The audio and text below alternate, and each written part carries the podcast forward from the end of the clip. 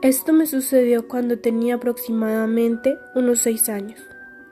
No estoy segura si fue un sueño en mi infancia o si en realidad lo viví. Bueno, creo que era un sueño. Era un día muy soleado y de repente a la vuelta de mi casa apareció una casa. Por cierto, muy bonita. Era una cabaña muy hermosa. A mí me entró gran curiosidad por saber qué era y por qué apareció de la nada. Y oh, bella sorpresa. Al golpear salió una niña muy bonita. Por cierto, vestía como una caperucita roja. No lo podía creer. Ella me saludó y yo igual. Estaba muy emocionada.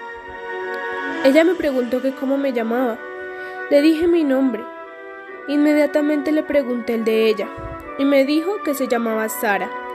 Me entró la intriga y le pregunté casi de todo.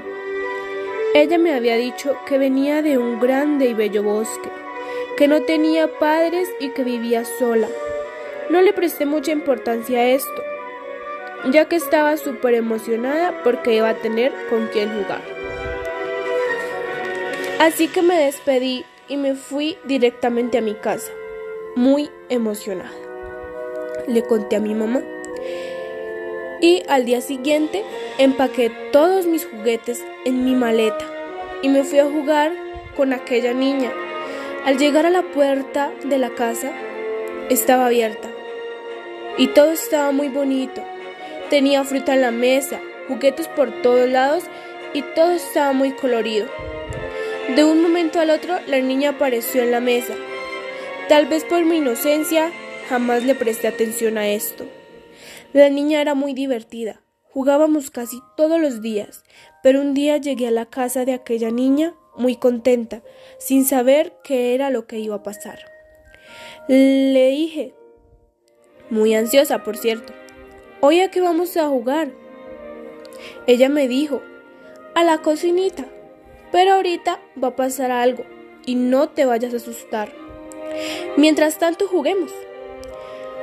Yo no le presté mucha atención a esto, pero al pasar de unos 30 minutos aproximadamente, algo apareció del cielo como un monstruo y volaba.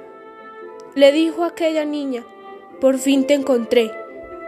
Ahí descubrí que esa niña tenía poderes, como los tenía aquel monstruo feroz. La niña se elevó a los cielos a luchar con el monstruo. La tenía agarrada del cuello ella ya no se podía defender. Yo estaba muerta del miedo, mirándolos desde la tierra. Recuerdo muy bien las palabras que me dijo aquella niña. Me dijo que no me preocupara, que fuera feliz toda mi vida, que iba a estar bien y que siempre iba a cuidar de mí y que siempre estaría a mi lado. Y desaparecieron los dos y aquella casa tan hermosa.